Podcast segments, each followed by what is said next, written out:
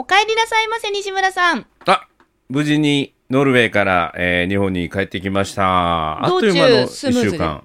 あのね、行きよりも帰りの方がスムーズにトントンと帰ってきて、まあ、トータル20時間ぐらいはかかったんだけども、はい、乗り継ぎが2時間ちょっとぐらいずつの乗り継ぎ2回で、はい、で、まあ、途中は頑張って起きて、はい、行きは寝とかないといけなかったんだけども、帰りは起きてで、日本着いても頑張って起きてガクンと寝て、次の日から時差ボケ解消っていうプランにして、で無事にそれもうまくいって。プランを立てたんですね。そうそう、時差8時間ぐらいありますもんね。はい。そうそう。結構ね、僕、時差ボケに強いんですよ。いいですね。じゃあ、翌日からもう動いてたんですか？もう翌日からだいたいマイペースというか、いつものペースに戻るみたいな。すごい。もうたまに、こう、昼間にカクンと落ちそうになる瞬間あるんだけども、それ以外は、なんていうかな、すっきりできて。はい。で、もう日本に戻ってきてからゴールデンウィークなんだけども、あらかじめ入ってた予定をもうバリバリとこう、こなして。うわ。働きますね。はい、まあ、ただ、まあ、ゴールデンウィークの途中に帰ってきたので、後半に帰ってきたので、まだゆっくりはできてたんだけども、はい、いや、ノルウェーにね、いた時と、日本での自分の、はい、なんていうかな、時間感覚が、はい、別の世界に生きてるような、おう、なんか夢の世界で生きてるのと、現実を生きてるのとの違いぐらい、はい、時空の歪みじゃないけれども、そういうのをノルウェーと日本でめちゃめちゃ感じましたね。どういうことですか？時空のゆが、要は時差が8時間あるから？うん、っていうかね、時の流れの時計の回るスピードがなんか全然違うんじゃないかなっていうね。はい、うん、だからこれがなんていうかな、幸せなのかどうなのかということをちょっとね、はい、考えさせられて、まあ有名なんだけど、ノルウェーって世界の中の幸福度がもう常に1桁以内。で、最新の調査だと調べてみると8位とか。はい、ということになっているんだけども、はい、その時間の感覚と幸福度というものについてめちゃめちゃ深くね、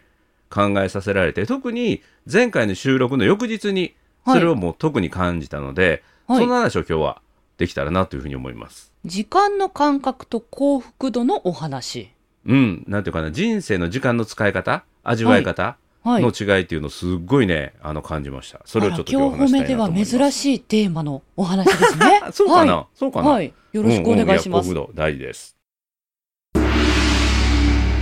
褒めるだけが褒め立つじゃない、はい、日常の中からダイヤの原石を探し光を当てる、褒める達人的生き方を提案する、今日も褒め立つ。こんにちは、なっこも褒める達人、褒め立つこと西村孝之です。こんにちは、褒め立つビギナー、まるっと空気をつかむ MC の丸山久美子です。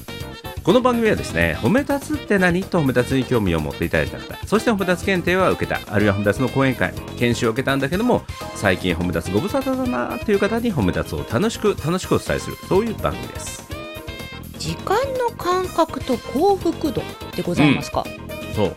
いや、何が言いたいかというと、はい、まあ、これはそれを僕は良しとして生きてきたんだけども、はい、まあ、よくまるちゃんとか他の人にもよく言われるんだけど、西村さんってめちゃめちゃ生き急いでますよねっていうことを言われるんだけども、思います。はい、そう、だからこの一度きりの人生、限りある命、限られた時間の中でどれだけのものを詰め込んで、はい、なんとかな、持って帰れるというか、あの世に行くまでにどれだけの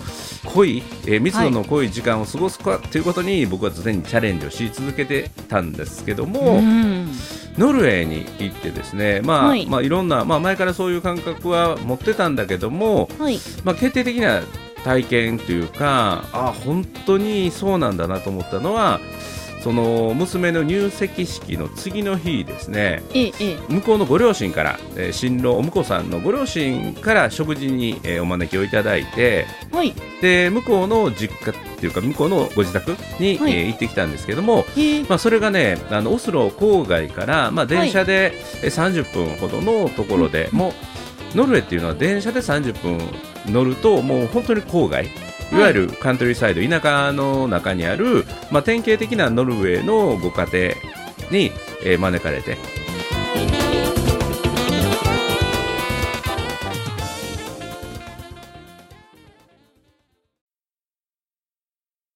であちらさんにも子供さんが3人いらっしゃって、それぞれも独立されてて、まあ、うちと似たような感じで、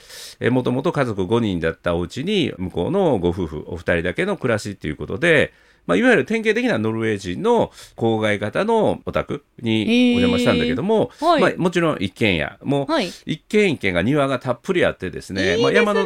中腹に立っているので、まあ、いいな、見晴らしもすごく良くて、はい、でまた家に入る前も周りにお花なんかが飾られててとか植えられてて、もう本当にね、なんていうの、写真集の中で見るお家、はい、でお家に入るとですね、物がない、はい、きれいに片付いてて、はい、もうまるでモデルルームのような佇まい、うん、広いんですか？結構広くてリビングなんかも広くて、はい、で暖炉があって、はい、で本棚にはもう文学的な本がびっしりと並んでて、もう家具みたいに、はい、もうそしてダイニングスペースもあって、写真なんかが飾られてて、はい、子供たちのちっちゃい時の写真とか、本当にもう絵に描いたような、映画の中で見るような、すごい、そんな外国のお家、はい、でご招待いただいたのは、まあ、1時間に1本しか電車が通ってなくて、そうなんだ、で2時の電車に乗ってオスロから出てきてくださいということで、2時半ぐらいに駅に着いて、駅に前に何にもないんよ、はい、スーパーマーケットが1軒と、はい、でからもう1軒コンビニみたいのが1軒と、うん、で時々空いてると言われるパブ、時々空いてるというパブと、毎日じゃないんだそうで、友達のお父さんがやってるという床屋があるぐらいで、はいはい、それが何にもなくて、へー、でそっからまあ15分20分ぐらい歩いて、はい、向こうのご実家で、で着いてですね、もう2時半ぐらいには着いて、で3時ぐらいには夕食なんですよ。なんかね、向こうのご両親ご飯早いんやって、寝るのも早いんやって。ちょっと待って、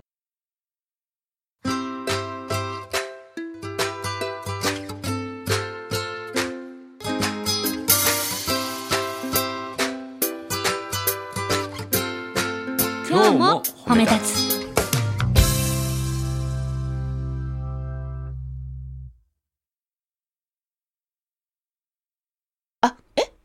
3時はおやつですよね。うん、なんかその時間から食べ始めて、普段から3時頃にお夕飯を召し上がって、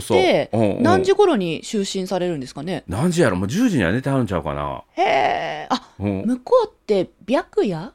うん、白夜ずっと昼間、夏はずっと夜の10時ぐらいまで明る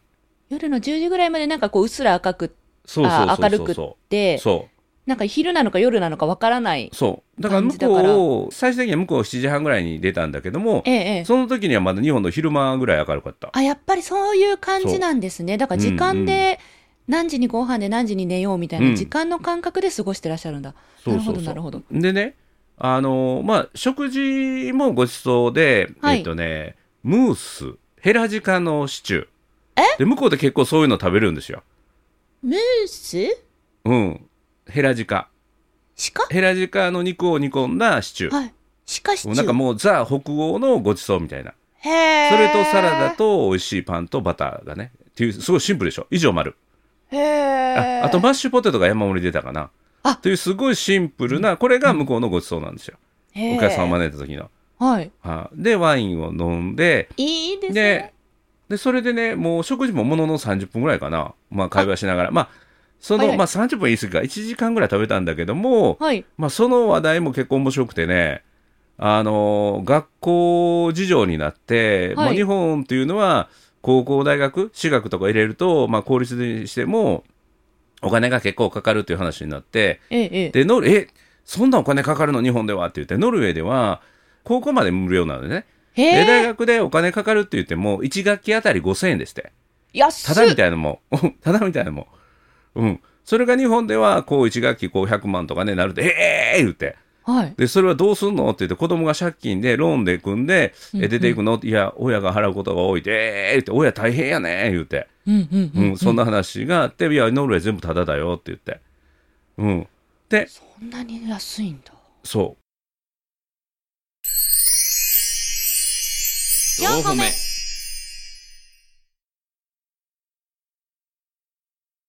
ほんでね、何が僕が今回一番言いたいかというと、実はその向こうのご両親から食事に誘われたんだけども、はい、実は一番のおもてなしは食後の散歩なんだって言って、食後の散歩がおもてなし？そうだからできるだけラフな格好で来てって言って、はい、お客さんとして来ると言って、綺麗な格好する必要ないから歩きやすい格好で、はい、その後散歩するからって言って、はい、ちょっと家から5分10分歩くともう山なんですよ。まあ、山って言っても開けた山なんだけども、その山とか丘を2つ3つ越える散歩に行くんですよ。おでそれがこっちでのおもてなしだからって言って、おで服を着込んでね、はい、向こうまだ、ね、2,3 度気温 2,3 度だったんですよ。寒いんですよね。そう一番寒かった時はマイナス1度、はいうん、雪はもうさすがに降ってなかったんだけど、雪の予報もあったんだけどね、はい、雪は降ってなくて、で歩き出すんだけども、なんていうかな、はい、その景色がねめちゃめちゃごちそうで、はい、もうまさに田園風景。おもう日本でいうと北海道に近いかな。どこまでも平らで、その険しい山がないんですよ。険しい山がなくて、穀物を、はい育てる畑がバーっと広がってる、はいうん、ような西洋画の落ち葉拾いみたいなような景色がこう広がっているような感覚で、その間にこう家が建っているっていう丘の間をねずっとひたすら散歩するんだけど、トータルね往復であるとこまで端っこまで行って帰ってくる感じ、はいはい、ハイキングなんだけど、はい、そうずっと端っこに行くとなんか牧場みたいなのがあって、で、まあ、このぐらいで帰ろうかっていうポイントがここなんだよって言って、そのねもう思わず途中で写真いっぱい撮ったけども、はい、風景画になるような景色がずっと広がって、はいはい、でただひたすらおしゃべりするんですよ。うんうんうん、でいいですね、一緒に行ったメンバーが向こうのご両親とうちの夫婦と、はい、そして新たに夫婦になったうちの娘長女夫婦、はい、そして、日本から行ってたその次女宮野がいて、うんうん、でその7名かな7名でこう、はい、つらつら歩いて、ただここはね昔こういう建物がなかったんだけども最近建物だったんだ、うんうん、ちょっと新興住宅みたいになってきてるんだみたいなね、うん、だからもともとから住んでる人間したらちょっと景色が変わって残念なんだけどみたいな、うんうんうん、でも仕方がないよねみたいな話をこうひたすらしながら、でこの花はどういう花でとかね、あいいですね、エーデルワイスが咲いてたわ道端に。エーデルワイスって聞いたことありますけど、花の名前だったんですか？そう、知らなかった。喫茶店じゃないよ。あれは山のスイスとかの険しい、はい、もう人が立ち入れないようなとこに咲いてるっていうような珍しい花なんだけど、それがね、路肩に咲いてて、これエーデルワイスだよって言って、みたいな。エーデルワイス。ちょっと今、ネット調べてんの？はい。はい。可憐な花。はい。誰かとほど遠い感じ。はい。あ白いこういう花、あ、花の名前なんですって。リスナーの皆さん、花の名前です。エーデルワイスって、ね、歌になってるよ。そうエーデルワイスってねよくありましたけど、あそうしかも見たことのないような人手のようなお花ですねかな。もうなんせ可憐な美しい白い花でした。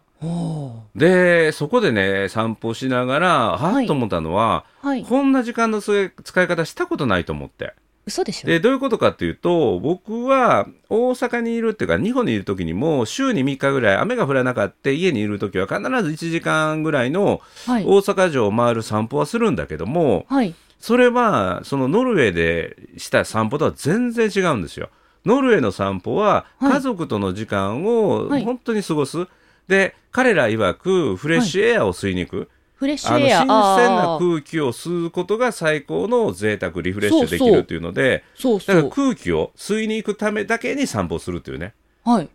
で僕らの散歩はカロリーを消費するためとかね、あるいは歩いている時間の間にこう音源を聞きながら勉強するためとかね、はい、だからこの歩いている空白時間ができるだけないように、それを無駄にしないように、はい、ものすごい使ってるんよね。だから何もしない散歩、目的のない散歩ってしてないわと思って、全てのことに意味と目的を持たすことを僕は日本ではしてるなと思って、はい、それを全部手放したこの時間ってなんて豊かなんだろうっていうことに気づいた。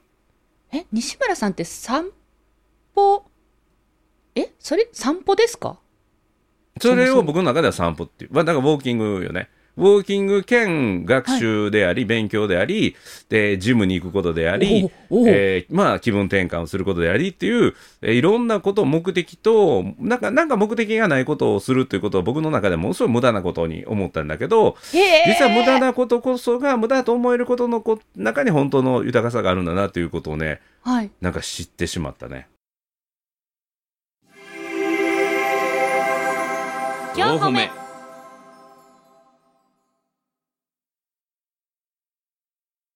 そこまで逆にお散歩にまでいろいろ詰め込まれていたことが今私は衝撃的でございます。あ、そう？ええ。もう散歩の時間も学習の時間、学びの時間、はい、自己成長のために何に使えるかということもめちゃめちゃ生産的な部分、まあ自分の中でね、はいはい、結果が見えないことは僕にとっては人生の全ての無駄だと思ってたから。そうなんですね。そう。だからぼーっとしてる時間っていうのは僕にとってはないんよ、日本では。はあ、うん。それが逆にノルウェーではひたすらぼーっとして、はい、ノープラン、はい、もうノープランなんか僕は日本でありえないから。今日は一日何しようかとか、今週何しようかとか、この時間空いたからどこ行こうかとか、はい、もう詰め込み。お散歩っていうのは散らかしに歩くと書きますから、うん、何もかもいいんですよ、置いといてもよくて、うんうん、そう、お散歩はどこに行くとか決めなくてもよくて、うん、あれですよ、うち家族とお散歩も行きますけど、目的地なく、うん、じゃんけんして進むっていうやり方があるんですよ、うん、信号が出てきたらじゃんけんします、うん、どっちが勝ったら右、どっちが勝ったら左、うん、あいこだったらまっすぐっていうルールがあります、はいはい、まあ、それはそれで楽しいと思うよ、はい、新しい街っていうか新しい景色と出会うってことなんだけど、はい、そのノルウェーの人たちっていうのは同じ道を大体同じ時間に歩くから、はい、景色の変化っていうのは季節の違いぐらいしかないので、うん、もっと緩いんですよ、うんうんうん、お花とか咲くんですよね、咲いてるけど、はい、もうほぼ毎日歩いてるから、はい、毎日の中ではそんな変化って多分ないよね。ただただひたすら歩くだけ。西村さん、毎日歩いていても、はい、お散歩は変化いっぱい見えますよあれ、いや、同じコースよ、同じコースでもあれ、うん、あれありますよ、うん、きっと。あれ、そうかな面白い違いが出てきました、うん、はい。毎日歩いてて、はい、花とかはそんなないと思うけどね。本当ですか？昨日までつぼみだったお花が二分咲きになったなとか、うん、あとそれはあるやろうけど、はい、うんうん、あれお散歩の時間の過ごし方から私たちは大きく違う可能性があります。あ、うんうんうん、ちなみにうん、もしかしたら私はちょっとノルウェー寄りかもしれないなと感じて、うんうん、今3年ぐらいご無沙汰しちゃってますけど、はい、コロナが蔓延する前はもう自主的に生まれ故郷の和歌山に帰っていて、何をしに行ってたかっていうと、うん、それこそフレッシュエアを吸いに行ってたんですよ、うんうん。でこれはおじからも強く言われていて、和歌山に行っておじの家に泊まってるんですけど、うん、何にもせんとこの空気だけ吸いに戻っておいでって、うんうん、でそれをこの空気を吸ったらなんか生き返るやろって、うん、で私が大好きな和歌山の山の、川沿いにあるなんていうんでしょう、岩の上の景色があるんですけど、うん、そこに行ってただひたすら空気吸うだけ、そのためだけに和歌山まで戻って、うんうん、行ったんですよ。でそれがちょっとねできなくなった期間がありましたけど、空を見上げるだけでもかなりリフレッシュになるし、うん、自分の家の周りでお気に入りの場所っていうのを見つけてそこに行くだけでもリフレッシュになるし、あと最近、うん、西村さん、それこそお散歩してる時に空気が変わってる気ってしませんか？空気の味変わってる気がしませんか？空気の味が変わるっていうのはないね。あ、面白い。うん、春って新芽が開くんですよ。新しい葉っぱがたくさん出てくるから、うん、世の中の景色が黄緑色が増えてくるんですよね、新しい葉っぱが。で、黄緑の葉っぱから多分新しい酸素がいっぱい出てるんですよ、うん、だから空気の味が変わるんですよ、うん、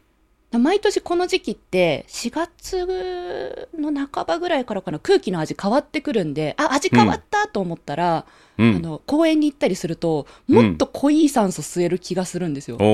お、いや確かにその緑というかな、はい、その新芽とかエネルギーがぐっと出てるなっていうのは分かるけれども、はい、大阪城の周りはやっぱりね、アスファルトが多いので、まあ気は多いけども、はいはい、それよりも人の動きの方に僕は目が行くね、はい、ああ、そっか、ちょっと吸ってみてください、今日は走ってる人多いなとかなるほど、うん、人で多いなとか、あ、外国人の観光客増えてきたなとかね、本当、はい、いろんな気づきを探すんですね、きっとね。そうだから、この前まさに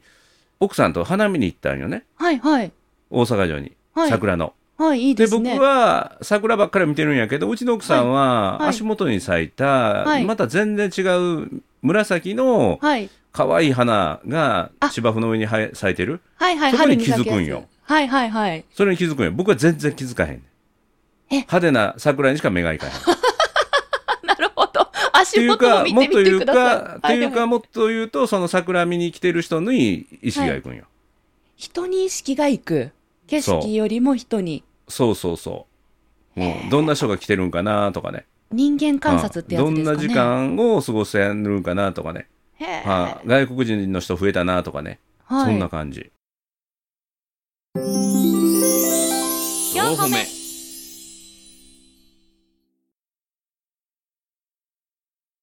へー、うん、面白いですね。そしたらノルウェーのこのゆったりしたお散歩の時間って、うん、逆にこの時間は何なんだろうみたいな疑問は湧かなかったですか？いや、湧いたですよね、きっとそうですよね、うんうんうん、この時間何と思って、うん、で同じ道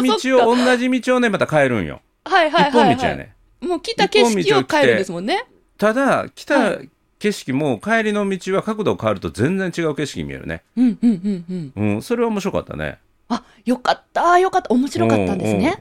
うんうん、いやいや、僕結構そういうの楽しめるんだけども、はい、なんていうの、常に刺激を求める、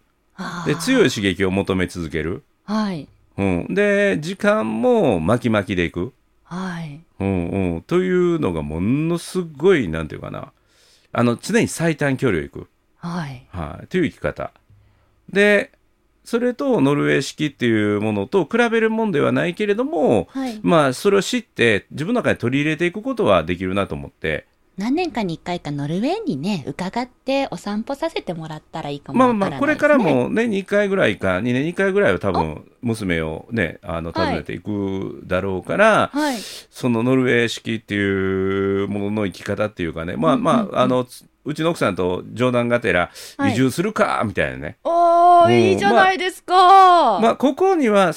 ノルウェーにはノルウェーの幸せがあるよね、はい、でそれがもう日本に、だから僕これ心地いいなと思って、はい、お日さんが最高の向こうはまたごちそうなので、そうですね、そうそう、日光浴がそうなんですよね、そうそう、寒いんだけどお日さんが当たると暖かいっていう時間があって、その時間何もせずにバルコニーで過ごすっていうのを、はい、まあ、15分ぐらいして飽きたので iPad で本読んでたりねという自分の中でそうもう自分の中のなんていうの、メトロノームが違うんよおそらくそうですね、まあ、全然、うん、どっちがいい悪いはないと思うんですよ。そうもう、はい、だからノルウェー行ってても iPad は手放せないね、へー、それとネットの環境は、はい、なんかもう常に目的と、なんていうかな、はい、まあ、何もしないっていうことの幸せっていうのは、はい、まあ、僕の中では少しの遊びの部分かな、はい、それがベースにはならないね、多分。なるほどですね、いや面白いですね。リスナーの皆さんはどういう時間の過ごし方をされてるんでしょうね。ね、私なんて15分テラスで、ね、時間日光浴してたら、うん、あれですよ、鳥飛んでるだけでも楽しいし、うん、雲が動いてた日にはもう雲の形見てるだけで2時間ぐらいいけますよ。うんうんうん、それはないわ、はい、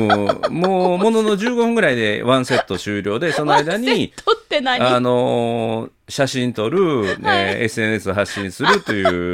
そういう目的がないと、はいはい、ただなんか緩い時間を過ごしたことは、なんか自分の中で空白を作ってしまうような気がするので、なるほどですね、うん、だから追い立てられるように来てるなというのが、はい、もうまた日本に戻ってきて、それがもう一周にして戻る飛行機、ね、ラウンジの使い方からもうこの乗り継ぎの2時間をどうやって使うかというような、はいはあ、というもう詰め込みやね、はあはあ、面白い。いや、ね、西村さんがそう詰め込みながら日本で生きていて幸せならばそれで OK だと思うんですよ、うんうんうん、ノルウェーの皆さんもゆっくり過ごしてて幸せならばそれで OK だと思うんですよ、うんね、だから本当に比べるものでなくていいなと思ったら取り入れたらいいと思うし、はいうん、でね、疲れたらゆっくり何もしない時間作ればいいし、はいはいはい、何もしない時間があってまた動きたいっていう気持ちになるっていうのも大事だと思うので、はいうん、だからもう皆さんも自分どっち派かなと思ってね、はいうん、人生せき立てられるように生きてるなと思ったらふと立ち止まってみるという、うん、その景色を見て、で自分がその景色を見てどう感じるのかっていう何にもしない時間を本当に、はいね、いわゆるデジタルデトックスじゃないけども、うんうんうんうん、携帯も全部手放して、はいそれで、1日2日3日過ごせるかどうかで、はい、それをやって意外と何も支障ないなと思うかもしれないし、やっぱり自分も禁断症状出るなっていう人もいるかもしれないし、はいうん、逆をやってみるっていうのはすごくいいことだと思いますね。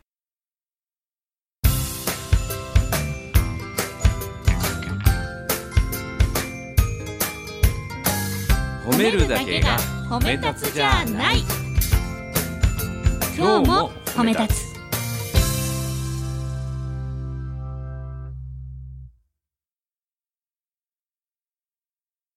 今回の経験を通じて西村さんは何か取り入れてみようって感じたことはあったんですか？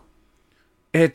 ぱりね、日本にいる間は無理やなと思いましたね。なるほど。だから環境を変えてノルウェーに行く、はい、もうそれしかないなと思った。素敵、うん、いいですね。強制的にも環境を変えるってやつですね。そうで、なんていうかな、それを心地よく普通に過ごしてる人と過ごさな無理やね。うん、なるほど。ノルウェー行くだけじゃなくてノルウェーの向こうのご両親の、はい、なんていうかな、ライフスタイルを本当に一緒に味わわしてもらうっていうね、やっぱり先生が必要やね、はい、先生が必要、うん、単独ではなかなか僕の場合は変わらないなと思いますね。じゃあ私と2泊3日合宿行きましょうなんて話にもしなった場合、西村さん発狂するでしょうね。あ、発狂か、もうまず断りますねはいはい西村さん、ここからは緑の空気を吸いにお外へ行きましょう。ほら、美味しいじゃないですか。え、なんで？美味しいじゃないですか。この味ですよ。吸ってみてとかって言われちゃうですからね。いや、そのね、押し付けられるのが僕は無理だよ。もう無理でしょうね。そう、向こうの人はね、本当押し付けないんよ。はい。幸福度のランキングの中への他者への寛容さっていうのは重要なポイントとして、はい、これ幸福度の中で出てくるんやけど、はい、そのね、他者の寛容さっていうものが僕は素晴らしいと思うよ。うんうんうんうん、だから、まるちゃんが西村さんこっち来いっていうのは僕もそういう、なんとか日本ってそういうとこあると思うんよ。同調圧力。同調圧力、うん、まあ、いいものを人におすすめするっていうのは日本人多いですね。であったりとか、自分の常識というか社会の常識をみんなに押し付けようとする。はい、それがそこまで押し付けようとはしないですよそこもただ、緑の香り吸ってみても悪くないんじゃないかなというご提案だけです。別にそれが嫌だっていうんだったら無理強いはしないです。いやいや、嫌じゃない、嫌じゃないけれども、はい、感じ取れない人に感じろというのもこれ辛いことがあるからね。はい、うん、だから感じる人もいれば、はい、違うところに視線が行く人もいるし、うん、でふとした瞬間に感じるっていうこともあるだろうと思うので、はいうん、なんかね、もっと10でいいんじゃないかなと僕すごい思う。うんうんうん、というのが僕の結論かな。で、本当に何度も言うけれども、はい、比べるものではないし、はい、共有されるものではないけれども、自分がいいなと思って取り入れてみるっていうのは、うんうん、これが豊かさへのなんていうかな、また新たな一歩じゃないかなというふうに思ったね、うんうん、その時間が西村さんにとって珍しいもので、でかつ何年かに1回、うんうんね、これから取り入れていこうって思ったものなんだなっていうのを今回のお話で感じました。そうそう、はい、だからそれが普通というか向こうのスタイル、ライフスタイルというものは日本とは全然違うライフスタイルがあるということの実感、体感、うんうん、というのはものすごく大きな経験でしたね。私も今日西村さんがまさかそこまでこう時間を有効活用してるとは、正直今までずっといろんなお話は聞いてましたけど、うん、ここまで時間を大切にというか貴重なものと捉えて過ごしてるんだっていうのを感じたので、いやもう今日もこの後の収録終わってから夕方の時間までのやつをめっちゃ小回りしてどうやって回ろうかってめっちゃ考えてるよ。へー、この後事務所行ってちょっと書類整理をして、はい、で戻ってきて、はい、でサウナ行く時間あるなとかね、はい、もう予定パンパンにしてるよ今頭の中。今週の予定も私もこうデスクに座ってる時間何時間って決めてるので、その時間の過ごし方がちょっと緩すぎたなって、実は反省しながら今日のお話は伺っておりました。もうちょっとちゃんと意識してね、お仕事に向き合ってみようと思いました。はい。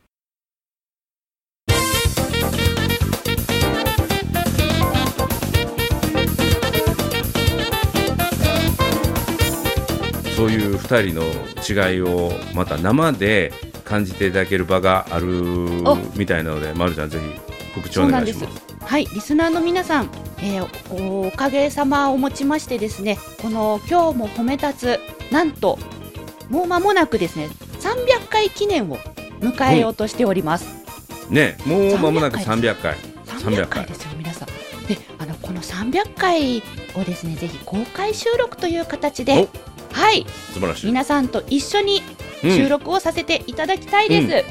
お日にちとお時間でございます、はい、5月29日、月曜日、夜7時30分スタート、オンラインでの公開収録となります。7時半の収録スタートやから、まあ、7時過ぎぐらいに入ってもらって、はい、